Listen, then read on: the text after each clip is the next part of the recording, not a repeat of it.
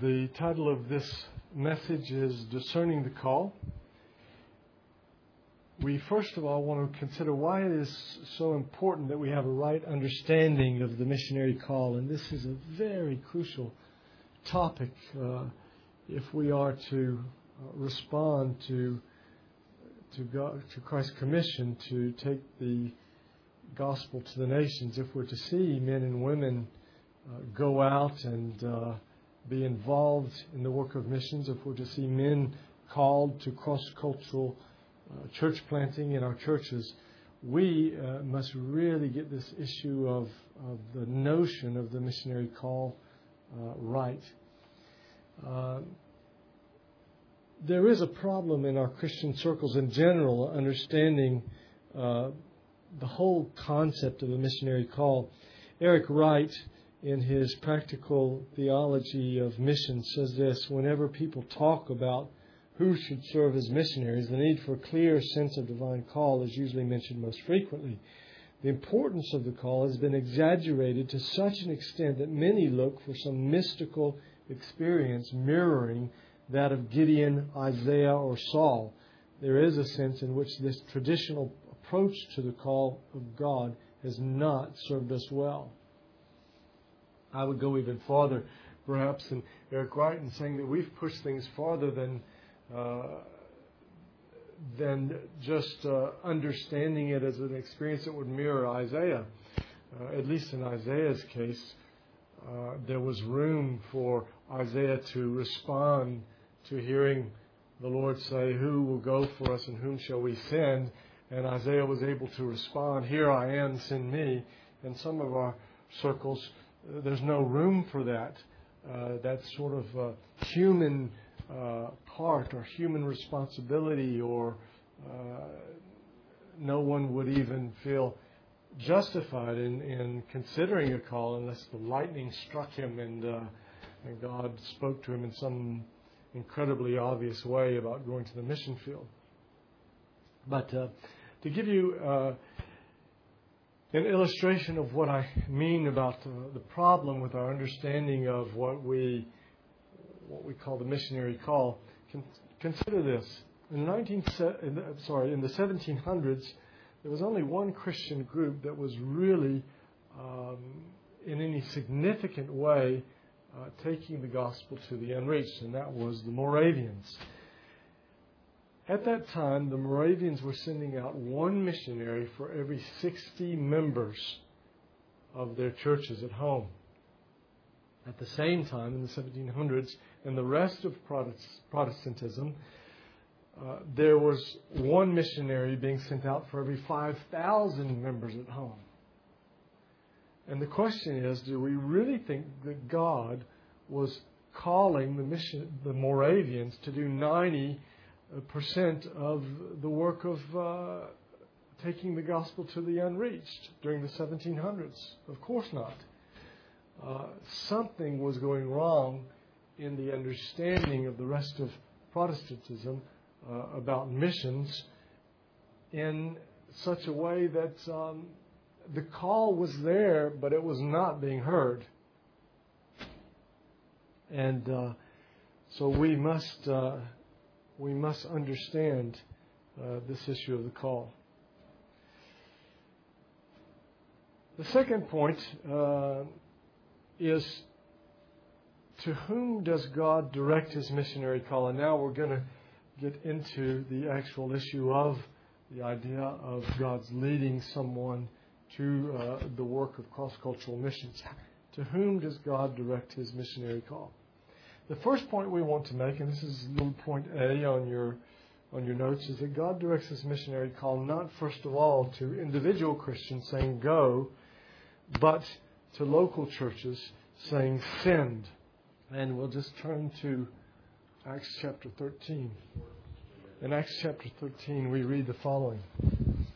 Now there were in the church in Antioch prophets and teachers Barnabas, Simeon, who was called Niger, Lucius of Cyrene, Manaen, a member of the court of Herod the Tetrarch, and Saul, while they were worshiping the Lord and fasting, the Holy Spirit said, Set apart for me Barnabas and Saul for the work to which I have called them. Then, after fasting and praying, they laid their hands on them and sent them off. The first thing that we notice in this passage is that the Holy Spirit did not speak to the missionaries themselves, but to the local church. His imperative was not the word go addressed to Barnabas and Saul. His imperative was set apart, addressed to the local church at Antioch. And one thing that we can learn by this is, uh, and in addition to that, the fact that uh, the church we see here was is fasting and praying. Now, from the rest of the New Testament, we understand that when uh, people are fasting, it's not an ordinary thing. There's no, uh, they don't do it for no reason at all. When there's fasting and praying, especially collective fasting and praying, it's because there's some critical or crucial issue that concerns the people of God. Now, what would that be in the context of the book of Acts for this local church in the city of Antioch?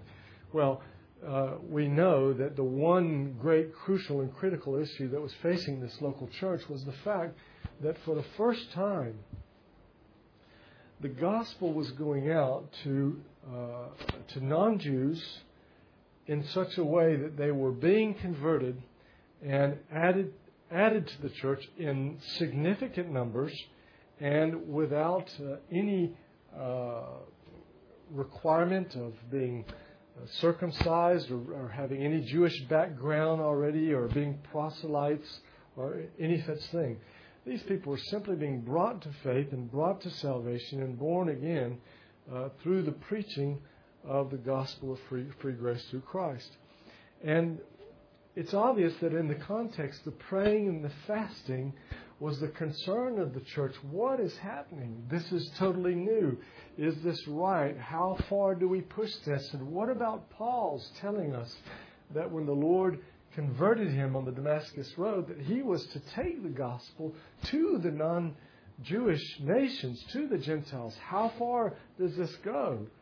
Uh, and it seems almost certain that it was this issue of, of mission of the outreach of the gospel now to the Gentiles that was concerning and and um, uh, taking the attention of uh, the the church leaders in Antioch, and so that it was uh, the call came in the midst uh, of prayer by the local church, trying to do something about uh, reaching the Gentiles. And we could almost say that, uh, well, uh, certainly what we need to see is that the local church is completely involved in this process of the missionary call.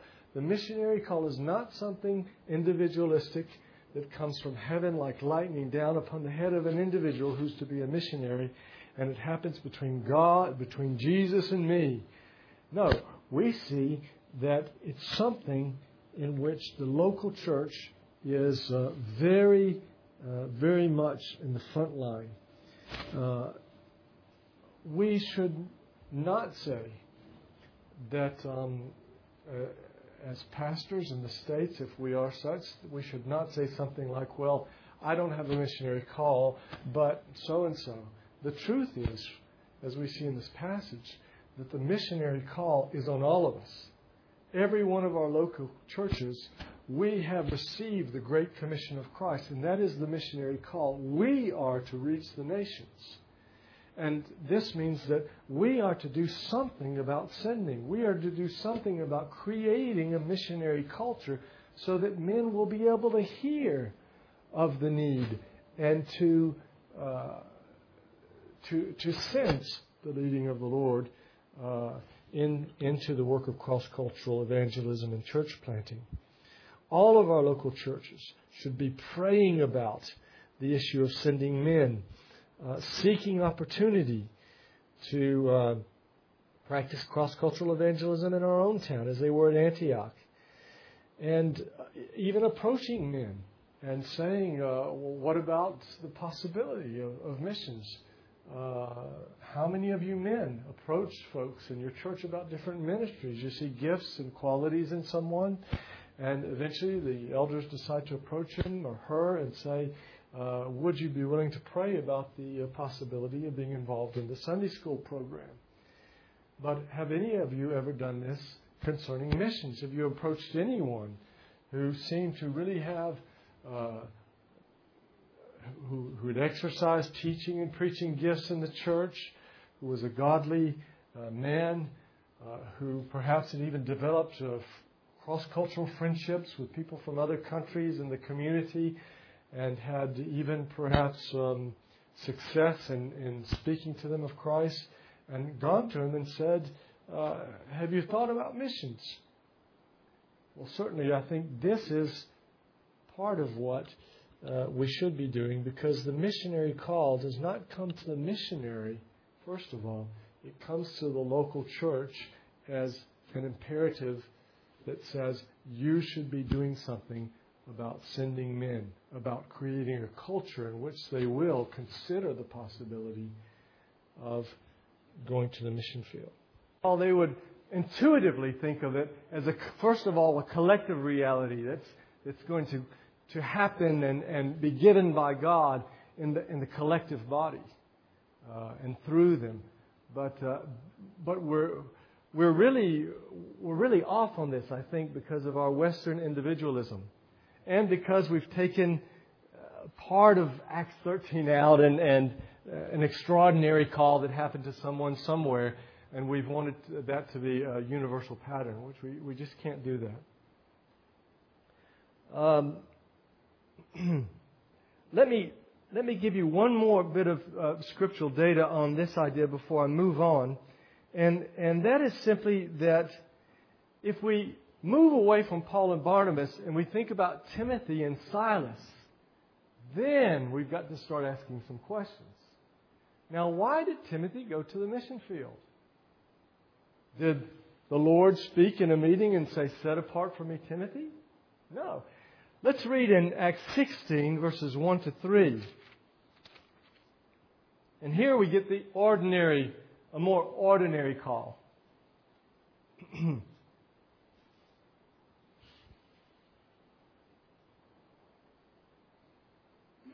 Paul came also to Derbe and to Lystra. A disciple was there named Timothy, the son of a Jewish woman who was a believer, but his father was a Greek. He was well spoken of by the brothers at Lystra and Iconium. So he had a ministry going on in two churches already. Paul wanted Timothy to accompany him. Not Timothy wanted or anything like that. Paul wanted Timothy to accompany him and he took him. That's how Paul got to the mission field. Now, we remember that Timothy was a fearful man. Timothy might have had a burden for seeing people reached beyond his local uh, context, but he was probably, probably the sort of guy who would have never thought that he would be the one to do it. And uh, he did it because someone else came to him, he, he had the gifts, he had the spiritual qualities. Someone was needed. And Paul said, Would you go with me? Isn't, it, isn't that quite amazing? For a lot of us in our mystical view of the call, we go, No, this, you can't do that. You didn't have a, a whatever. you know? But the same thing. When the dispute happens between Paul and Barnabas and they separate, Paul takes Silas. And he's, Paul and Silas are commended to the grace of God by the, the church at Antioch. But we see no, no special um, providence uh, or, or, sign from God that said to Silas or Timothy that, that they must go. There was someone needed to go. These men were qualified. Uh, they, they certainly were not averse to going because we'll see in a moment that uh, no one can be forced into missions. But, but what I'm saying is that, that uh, probably we need to see the local church and its part in, in the, the grooming and the encouraging. One, one example. I think in our local churches often we do something like this. We, we see someone that has gifts and, and a, a godly life. And um, we've we've seen them encourage others in certain circumstances, and we, the elders go up to him or her or her and could could you uh, could you consider uh, and pray about the possibility of helping out in a Sunday school? Don't we do that? We've never done that, but we're we're glad to encourage someone to a new sort of opportunity in ministry and see see if it works out. Now, has anyone in your local church ever done that to someone on missions? Brother, you know, you've taught in the church, you've preached, you've won people to Christ, you have these, you have, you even have these um, friendships with non-Americans in our. Have you ever thought about missions? I, I think that's part of the call that's on us.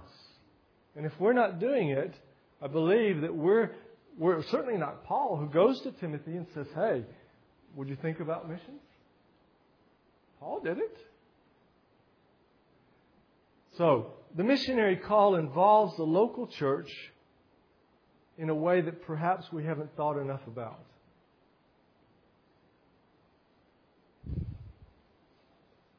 B. I'm still, uh, where am I? I'm still on point two. B. God's missionary call is secondarily a call that impels specific Christians to go. Now, Paul didn't come to Iconium and say, Is there anybody that wants to go with me on the, mission, on the missionary trip here? I'll take you. It doesn't matter who comes, or, you know, as long as you're a guy, maybe. Or, no, he didn't do that. He went to Timothy. Uh, there were reasons, there were, there were qualities, there were, there were specific men who had been prepared for this sort of task by God that were apt, that were the sort of person that could do it, and that was that was by the grace of God. Um, I, I don't want to get too far into how Timothy might have might have come to the conclusion that he should go because we're coming to that. But all I want to say at this point is that though this comes uh, there is a responsibility of the local church. Something's happening with individuals also. I can totally agree. And when you get out on the mission field, if you don't have any sense that God has somehow led you here, when the going gets tough, you're leaving. You're not going to be there long. So there has to be some sense that God, God has led in this thing. Um, I, want to give you one example from 1 Corinthians 16:12, which is which is quite a surprising verse in some ways. Um, Paul, Paul says this. He says, Now concerning our brother Apollos, I strongly urged him to visit you with the other brothers. Now remember, Apollos is a traveling missionary. That's all, that's all he is. We see him in different places and he's, he's, he's doing church planting. Now Paul the apostle says, in this, in our mission work, you need to, you need to go over here. I strongly urge you. I strongly urged him to visit you with the other brothers, but it was not at all his will to come now. He will come when he has opportunity. So you see, there's something individual, isn't there? We, we can't force a man to go who who's really doesn't have something that's happened between him and God to ready him and to, to make his heart willing to go and wanting to go. So there obviously is that factor, isn't there? Uh, this is uh, 1 Corinthians 16, 7, 16, 12. But it is interesting that even the apostles being convinced of something doesn't mean it's God's will for Apollos. And the way sometimes we have to decide between these things, God didn't give a prophecy and say, hey, Paul's right, Apollos. Head out, buddy. God didn't say anything by anyone. They had to decide through biblical wisdom. And Apollo said, Thank you for your encouragement. I don't think it's the wisest right now. So that we see in ordinarily in missions and missions activity, we are guided by prayerful biblical wisdom and not signs and not uh, even special providences are, are not enough. God uses them, but they're not enough. Uh, unfortunately, providential events, no matter how spectacular they are, are not like sardines, and that's the problem. Sardines come with a key to open them, right? And God's providence does not come with a key so that you can interpret it and say, this means that. You know, the lightning strikes the steeple, and one guy says, that means God wants us to move out of the city into the suburbs. And the other guy says, no, no, no, that means that God is upset with us for not doing enough evangelism. And the other guy says, no, uh, it's just Satan trying to hinder us from, from what we're doing here because we're doing so good. You know, you see, there's no key to, it's a providential uh, event, but it doesn't come with a ready-made interpretation, you know. So, so, uh, even when we see in 2 Corinthians uh, chapter 2 that God says to Paul, I'm sorry, I didn't mean to get in this, but I'll get back on track here. Uh, in 2 Corinthians 2, verse 12, Paul says, When I came to Troas to preach the gospel of Christ, even though a door was open for me in the Lord, my spirit was not at rest because I did not find my brother Titus there, so I took leave of them and went on to Macedonia. God Himself opened a door to preach the gospel, and I didn't take the open door. Does that kind of blow your idea of guidance out the door? I think it puts a few holes in it, doesn't it? You know, hmm, okay. Even an open door does not necessarily have to be taken, nor does a closed door have to keep us out. Sometimes we we kick, we push it hard, and it opens. So Normally, we're going to be led in the missionary call by prayerful biblical wisdom, and we're going to say exactly what that means in a moment. Okay, the last thing uh, in this uh, setting, the context, uh, is that God's missionary call is one that moves different types of workers to go out to foreign fields. I don't want to stay on this, uh, but I do, I do want to say it. The story of the evangelization of the Roman Empire in the New Testament is not the story of God calling and sending one type of worker, male missionary church planters. It's not. If you read your Bible, you see that Paul was accompanied by a hundred people. A hundred people. Twenty-eight of them he called his co-workers. And many of them were women. And a lot of them, I'm sure, weren't preachers. This is the way God accomplished missions in the New Testament. Now, let me give you a couple examples. Who accompanied Paul? Barnabas, Timothy, John Mark, Silas, Titus, Luke, Apollos, Demas for a while, Epaphras, Phoebe, Priscilla, Mary, Junia, Mary, Persis, Apphia, Euodia, Syntyche, and on and on and on. And he calls some of these women his co-workers in the Lord. I want to mention one type of worker that's not a missionary church planter, but I think our churches have got to get back on the bandwagon with this. Paul first met this couple in Corinth. Husband and wife gave Paul a job making tents because they were laymen.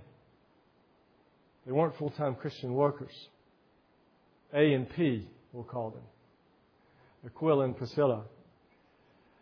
They, Paul moves on to Ephesus and he says, You guys can make tents anywhere. Why don't you move to Ephesus? And they move to Ephesus to help him out. But they stay as laymen.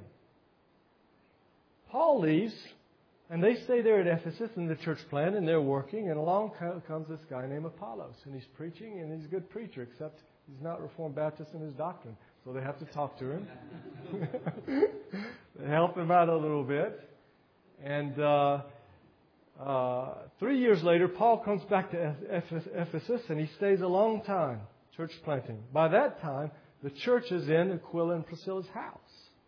Because we read that the churches of Asia send you greetings. Aquila and Priscilla, together with the church in their house, send you hearty greetings in the Lord. Now that's an epistle sent back to the Corinthians where Aquila, and Priscilla were at first when Paul met them. They were actually from Rome. They got kicked out by Claudius. But Rome, Corinth, Ephesus, ooh, now they're about a thousand miles away from their house in Rome. And then the next thing we read is that Paul is writing to the church at Rome years later, and Aquila and Priscilla are back in Rome. And Paul says, Greet, speaking to the church at Rome, greet Priscilla and Aquila, my fellow workers in Christ Jesus, who risked their necks for my life. to whom not only I give thanks, but all the churches of the Gentiles give thanks as well. Layman couple. Vital part of missions. Saved the church planter's life one time. Church plant, church planted in Corinth, Ephesus, helped out in Rome. We had an American family uh, in our church plant in Grenoble. They, uh, the man worked for uh, Hewlett Packard uh, Computer Company. I think that's how you say it. Anyway, uh, and he could do that a lot of places. They have factories uh, all over the world, and and they were really burdened to do something to help out in missions. Very godly missions minded couple. And they found out that uh, the, this computer firm had a big factory, in fact, more than one in France. So they moved to France, three children, didn't speak any French, got there, learned, learned French, become a vital part of our church plant. And now, uh, one of their uh, sons is one of the preachers in the Grenoble church. So he's married and he's living in France. They've gone back to the States, but they've left us their young man. And uh, this is something that we should tell our churches about. You don't have to be a full time supported person to, to leave and go and help in missions. There are churches in different places that could that would love to have a layman, preferably with a good salary, like this guy had. I'm serious. It was a great help to the church plant. but a godly person who would make friends and learn the language and, and integrate into the culture. This is this too is part of the mission of is part of missions if we read the New Testament right. Well, now I want to leave that sort of worker uh, and, and talk mainly about the called servant, uh, the, the missionary, uh, evangelist, and church planter now, and, and his call, discerning that call. We're on number three. What factors does God use to lead people to the work of missions? This, this sort of person. And some of the principles will apply to the others, all other such, sorts of workers also. First of all, the way God normally guides people to missions is not the architect uh, method of guidance. The architect method is you're building a house and uh, you've got to put a window in. But you can't put a window in until you go back, you look and look on the plan, you say, okay, it's there, it's four feet up, it's right next to that door, and then you can put it in. But you have to be sure, you have to have an assured knowledge that there must be a window in that place, and you not knock a hole in the wall there. Um, evangelicals often want that sort of guidance. They want God by a, a, variety, a combination of signs and providence and inner feelings to give them an assured knowledge God's called me to missions. Uh, but that is not the way uh, guidance, the, the, missionary call, ordinarily works. Uh, if I speak for myself, it's more it's it's more a thing of um, uh, a conviction, a need, and we're going to see these factors. It's more like, no, we got to put a window somewhere in this wall. There's a need there. And where would it be wise to put that window? Well, this would probably be the best place. And, you know, we add a spiritual level, we pray about it too, and et cetera, et cetera. But then you go ahead and say, okay, let's put the window in here. And then later on, you find out that that's exactly where the architect actually wanted it. But I didn't know when I left to go to the mission field. We know God's hidden providential will once it happens. We don't get to know it beforehand. We know God's moral will. We can see that plan. But we can't see God's hidden provident will of decree and go check it and say, yeah, I was supposed to go to the mission field. So what sort of knowledge do we go to the mission field with? Not the sort of knowledge by which I've seen in a revealed, clear, no question manner, but the sort of knowledge in which God gives us burden and desire and wisdom, and together with the church, we see that uh, we see that this is this can be done, and this is the sort of person that can do it, and he wants to do it. So let's look at that now more closely. I want to give you uh, five factors, and the first factor is burden. What I did in pre- preparing was I, I, read through, apart from the scriptures, I, I read through the biographies of a number of well known missionaries, and I looked at the chapter about their call, about how did they ever come to the conclusion that they were to go into missions. And I saw that across the board, but really across the board, there were five factors that were present. Okay? The first one was burden. Um, and this is where we, as local churches, must play a part in informing and, and helping the folks in our church to know constantly before them there are over 800 peoples in the world that are untargeted. There are many more than that that are unreached. Um, and we're talking about somewhere around a third of the population of the world live in a situation in which there is no access to Christianity in their language and their culture and their geographical sphere. There's just no way for them to get the gospel as things stand now. And they will live, they will be born and live and die and perish. That's the way it is. And we have to tell our churches this. We're not, we're not dealing with anything less than this. And we're dealing with Depends on who you talk to, but we're dealing with well over a billion people in the world today. Adoniram Judson was deeply stirred by finding out things like this. He read a printed sermon describing missionary efforts in India. So he began to read everything that he could get about India, about China, and about the Golden Kingdom, which we now call Myanmar, which used to be called Burma. He was amazed at how little Christians seemed to be concerned that all of these people were perishing and that someone could go to them and tell them of Christ. And he said this How do Christians discharge the trust committed to them? They let three fourths of the world sleep the sleep of death, ignorant of the simple truth that a Savior died for them Content if they can be useful in the little circle of their acquaintances. They quietly sit and see whole nations perish for lack of knowledge.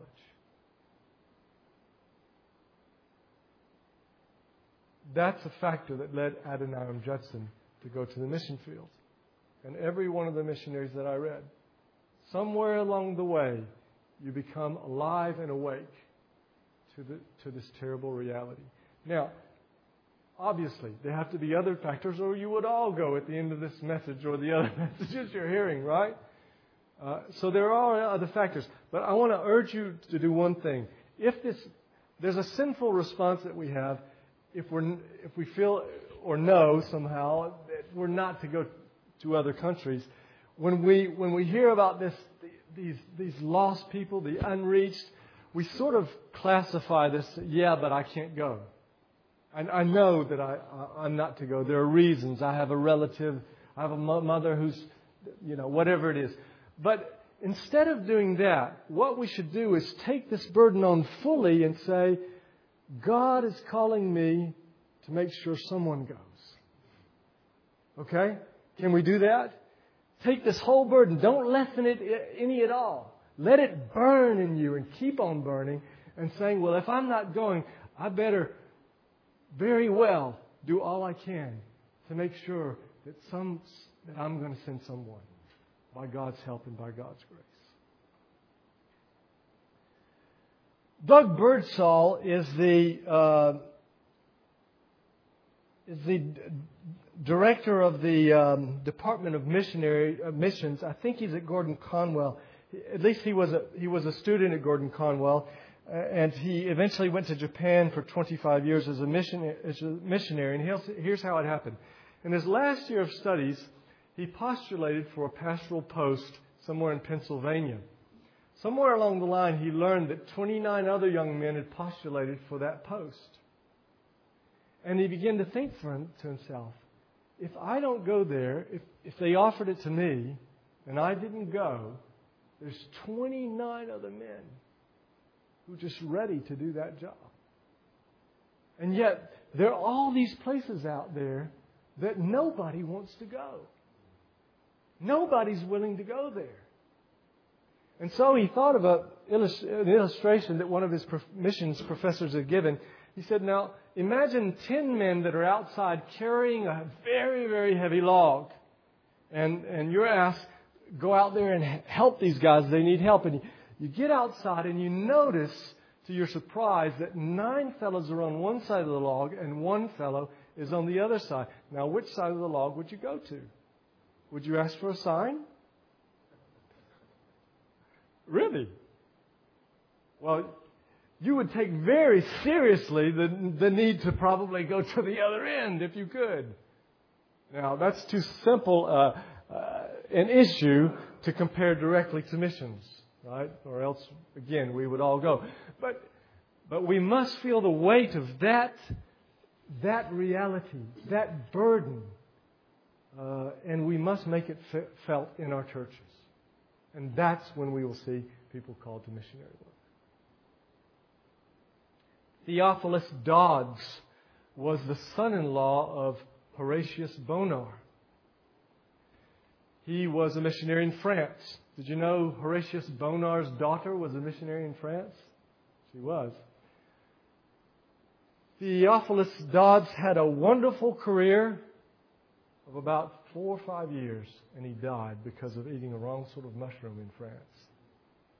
In a time of awakening, uh, wonderful biography written of him by his father in law. He said this You know, he's writing his family, you know, I have long felt drawn to the mission field. It has been a lifelong cherished desire. I never had any distinct attraction to stay at home, and the feeling becomes stronger the older I grow. Now, sometimes it's like that. Sometimes it's there from the very beginning, and it just grows. And sometimes it comes later. I'd like to ask someone like our brother Andy Hamilton, tell, tell us about your burden. And maybe he'll say, in the beginning years, I didn't think much about overseas missions, but then something happened and this began to grow on me. But the burden is an essential factor in the call. So we see our responsibility as pastors, don't we? Second of all is command. I noticed that in these missionaries' lives, there was a sense of the uh, of the reality of Christ's command that we must reach the nations. We are under orders. And we see this, for example, in the life of John Urquhart, who was one of the St. Andrew's Seven. You may have written, read the Banner book. If you haven't, it's a very thrilling book. Now, John Urquhart was one of seven students that began to stir the whole Christian community uh, about the issue of missions. And he actually died before he could go. And others went in his place. But Urquhart said this he said he argued that the only valid mandate for preaching Christ in Britain was Christ's command to make disciples of all nations. Why do you have to go witness to someone out in Cleveland if you live in Cleveland? Well, the only mandate you have is Christ's command in Matthew 28 and the other, the other parallel commands to make disciples of all nations, right? Well, if that's your mandate for witnessing out here, then how is it that we could witness here and be very concerned and leave all the rest of the nations in such a state. That was his argument. He said, if this is true, why should Britain have such a disproportionate percentage of gospel preachers if the commission and the command is all nations? How comes it that all the laborers should have continued to cluster get together in one little corner of the vineyard? And what does the vast superiority of its claims consist? Why is this area of the vineyard so vastly more important? How can we justify this? James Gilmour was a very uh, fruitful missionary in Mongolia. He said this, and we're talking about how this sense of the command of Christ becomes impelling. I go out as a missionary that I may obey that, that command of Christ, go into all the world and preach. He who said preach said also, Go ye into and preach, and what Christ hath joined together let not man put asunder. This command seems to me to be strictly a missionary injunction, My going forth is a matter of obedience to a plain command.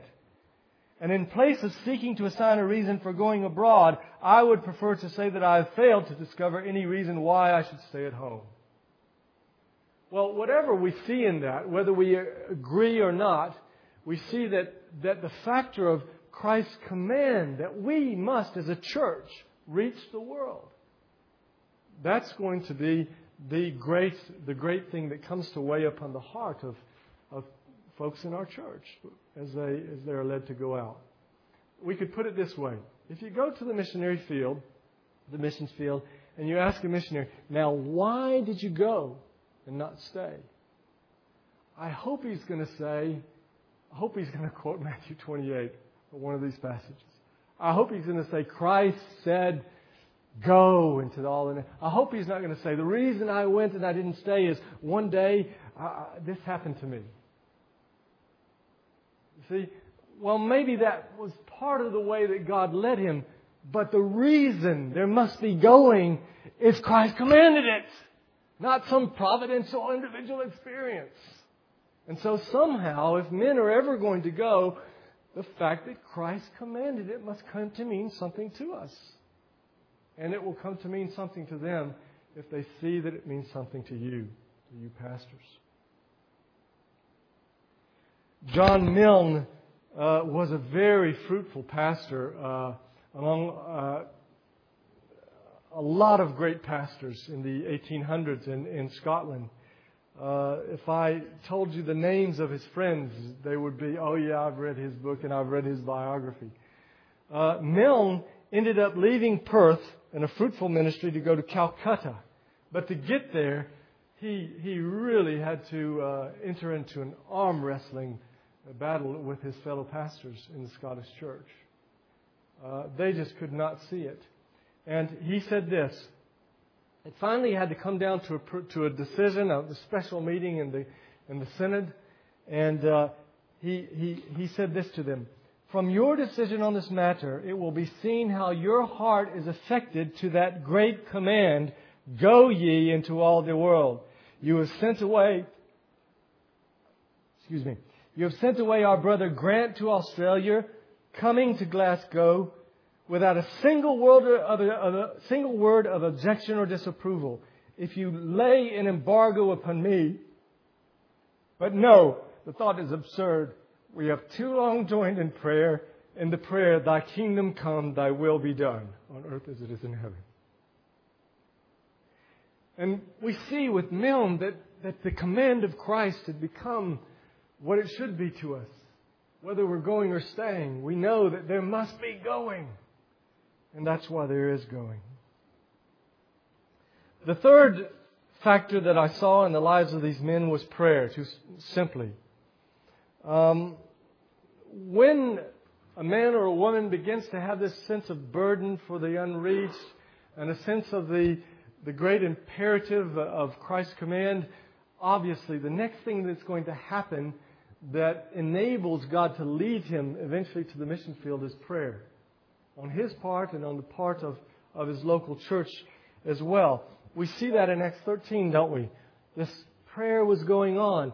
And, and could we say we believe in the sovereignty of God, but we believe in the responsibility of man? Could we say that that word that came from the Holy Spirit, set apart, was an answer to prayer? I believe we can.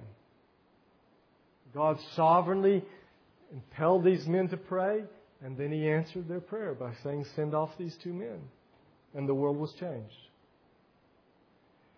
Henry Venn, the famous missionary statesman, in his memoir, uh, we find that his almost unvarying counsel to those who thought they might have a missionary call was this. he would give uh, Proverbs 16:3 Commit thy works unto the Lord and thy thoughts shall be established. And as he used to, to explain it, thou shalt be guided to the right decision, whether affirmative or negative. His, his, in his memoirs, his biographer says, this was his nearly constant advice to those who sought to be guided as to whether they had a call to the foreign missionary field, especially if they had passed the flower of their youth or were in positions of usefulness at home. Pray, pray, pray about it. And uh, we can only be guided in this way. Again, the- Theophilus Dodds, who went to France, said this. He said, Are there not so few, so very few going? Is it not the church's first duty, nay, privilege, to, set, to spread the gospel abroad? I think he wishes us to pray very often about this. To put it continually as the great matter before his eye. And to ask that we may be guided so certainly by his unerring hand. I am sure God will guide us, but we must not let this assurance be our rest. It is rather in prayer and daily committal of this thing to him that we shall be guided.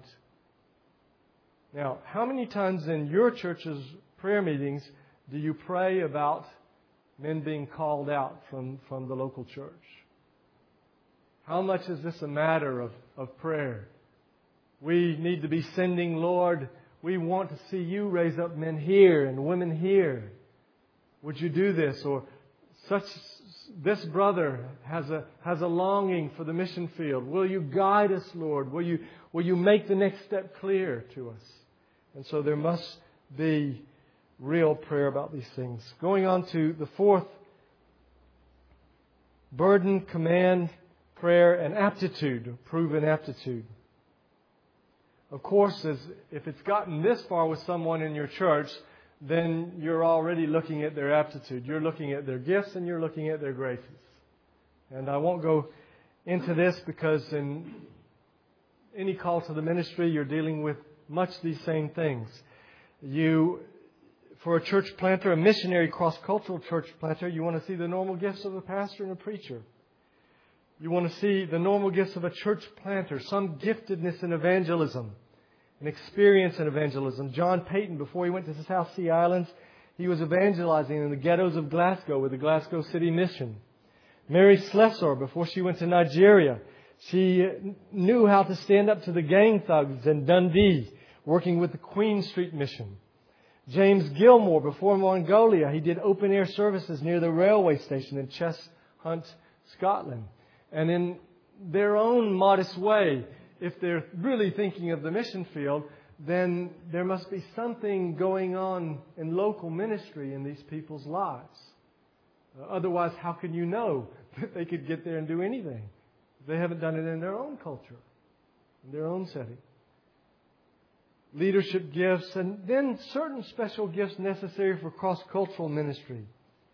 Uh, certain special qualities, perhaps. There's, in certain cases, there'll have to be a language aptitude. Uh, for certain areas of the world, a strong physical constitution, but not for others. When we come to qualities rather than gifts, you want to see spiritual maturity. And um, as far as cross cultural work, I would say uh, maybe maybe four special qualities that stand out among others. The first would be tenacity, perseverance. This is when you when you read in books about missions and missions leaders and what they say about the qualities that missionaries must have. This stands at the top. Um, five years, six years without a convert. You just got to be stubborn and tenacious. Now, is this person who wants to go? Is he persistent and persevering? Secondly, versatility, flexibility. The whole area of cross cultural adaptation means that if you've got a person who likes things just like this, the accountant mentality, you, he's going to have a hard time when he has to have a whole different view of time, of greetings, of relationships. And so you want to ask, uh, ask the question is this person versatile? Willing to be flexible, to change, the, the third would be a certain mental and, and physical toughness. Uh, you know, in some places uh, where we're ministering now in, in Burkina Faso, there no, there's no running water, there's no electricity. Between sessions when we teach these pastors, uh, if we have certain needs, uh, you can go out in the bush or, you know, you, you, you have to be flexible with these things. These men are so poor. Burkina Faso is the ninth poorest country in the world. So, so that we might have meat during the week, one of the pastors, they all have to uh, raise crops or, uh, take care of herds in order to survive. They're all bivocational. One of them killed a cow so that we would have meat. And uh, so we had one mouthful of meat twice a day, one bite of meat, all of us. But the cow had been stripped, and the raw meat was lying there just on a slab of concrete out in the middle of the, uh, the place all afternoon. Flies and everything, you know. And this is just life in Africa. You just, all you do is, pray, Lord, help him cook it well. You know? Uh, but there's, there's got to be a certain, you know, a certain toughness, if, especially if you're going into a situation like that. And then the last thing would be a servant attitude, a servant-hearted attitude. Because the missionaries got to be constantly pushing the nationals in front, pushing them in front.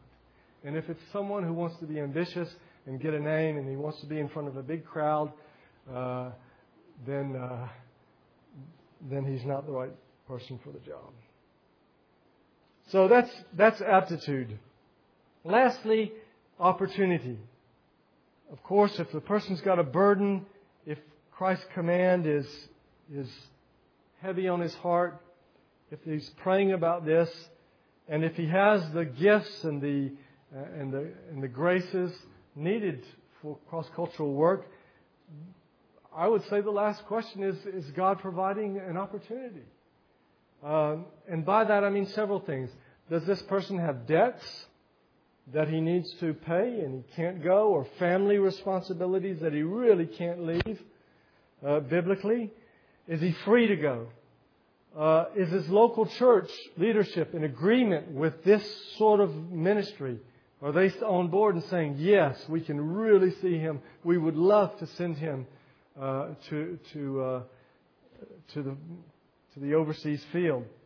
Is there a needy field that he can go to?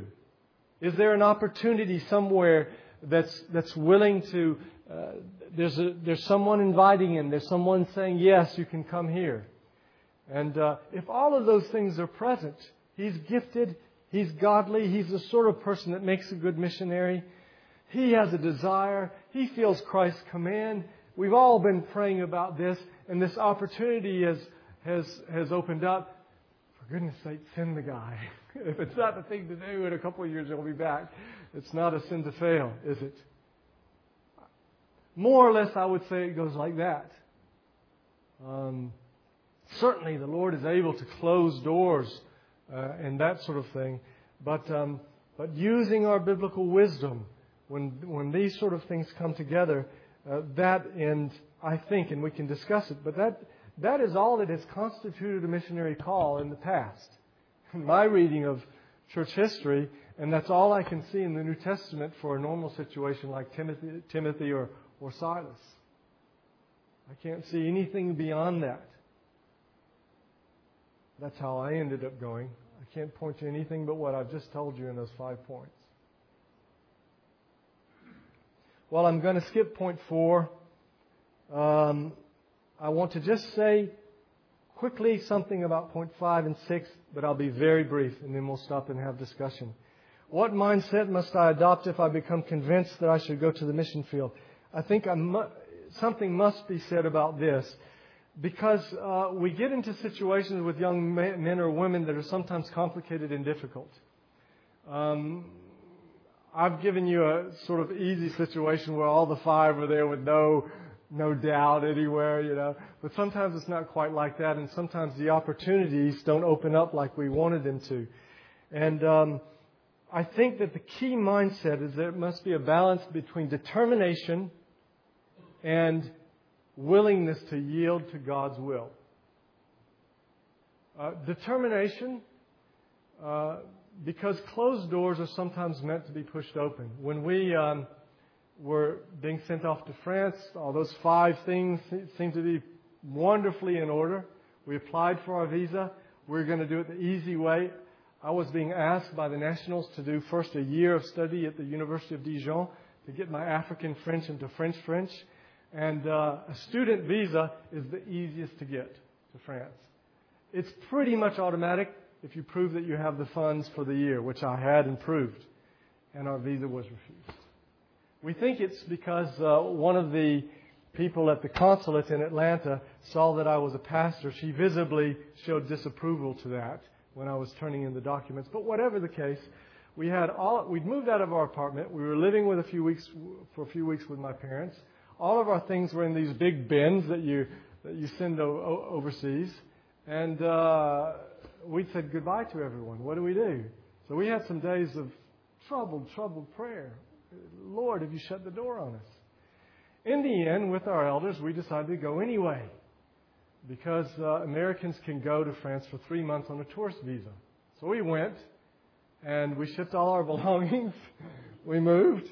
And um, after about six weeks, I started the course at the university, got asked the director of the department, could you give me a just a uh, letter attesting that I'm actually a student here and that I'm in the course? Uh, no problem. He gives me. So we head up to London. You can't get a visa for France in France. That's, you can't do that in any country. We head to London and we go to the French embassy in, in, in London. Uh, I present my case, what I'm asking for, my documents, and he says, It's all fine, but you're American. This is the French embassy in London. We only serve British citizens. But wait just a minute. He goes back and takes my papers, waiting there and praying. He comes back and says, Vous avez vraiment de la chance. Tout le monde est de bonne humeur ce matin. You are really lucky. Everybody's in a great mood this morning. Here, here's your visa. So sometimes closed doors are meant to kick open, to, to, to, uh, to trust the Lord that perhaps this is an obstacle and not a closed door. And we do see this in Scripture as well. Um, so that's the determination part of it. The other part is that we've got to be willing to yield to God's will. If, if the door remains closed, or if we, if we have to wait longer than we hoped, you know, William Burns was burning to go to China. From the time he thought he would go until he went, it's nine years. Nine years wait. That's both determination and the willingness to yield to God's will. Now, the last and sixth point is how to determine a field of service, and I won't be long here. Um, I would say, as a rule of thumb, the best guide and the worst guide is your personal burden for a specific place. The reason I say that's the best guide and the worst guide is that very often it ends up to be the Lord putting that place on your heart, and that's where you should go. And very often it turns out to not be the Lord wanting you to go there. Let me give you some examples. Adoniram Judson intended to go to India, but ended up in Burma. Robert Haldane was burning with a persistent desire to go to Bengal, but he ended up being the instrument of revival in Switzerland and France. David Livingstone first offered himself for China, but ended up in Africa. And Robert Morrison, the first missionary to China, a great missionary to China, first inclined to go to Africa, but ended up in China. So don't worry about it. there's, a, there's all over the place. But you, there are some principles to follow if you have someone in, in your church who's saying, but where should I go? Where is the need? And here I think we've got to be very careful as Reformed Baptists. Other groups and churches are really up on the information about the unreached people. We need to push uh, a little bit farther in that direction ourselves, to really become uh, uh, an association of churches that understands the hidden people's reality. Um, did you know that 80% of missionaries are going to fields that are already evangelized? Uh, by that I mean uh, places that have over 5% evangelical Christian, and that's the, the sort of uh, level at which the missiologists say the national church can now do the job. Whether or not that's really true, uh, it's, it's, it's, it's not so critical a need. Um, and, I, and I think there's, one can question that, that sort of principle. But uh, 80% of missionaries to those places. And what about northern India, as, uh, as Gordon was speaking about? What about uh, Bhutan? What about some places in China? There's so, so many of these people groups. I admit those are scarier places to go to. But are we not men and women of faith? Uh, I've, I've wished many times that I was 21 years older again and I could choose uh, another field uh, and perhaps go to one of these places where no, no one, no one, no one has heard. What a privilege. What an incredible privilege. That the first time anyone in all, all this people has ever heard of Christ was from my lips. It's great. Well, then where are there opportunities? Well, there, there are needs in some places where we can't always get to, but where are there opportunities? Where are you physically fit to serve? Do you have any prior language abilities? That may or may not be a deciding factor, but it should be considered. Do you have providential connections with a field or a people? Have you, have you grown up knowing a lot of Japanese and being really attracted to the Japanese? There are all these sorts of questions that can, that can come in. Uh, what is your desire? What do, you, do, do the brethren in the church think? Where do they think you could best serve? And so we just simply need to ask many questions on all these questions and inform ourselves and, and find out uh, what the possibilities are. And certainly, in one way or the other, God, uh, God will certainly lead His people. But we'll stop there, and uh, do we have time for questions?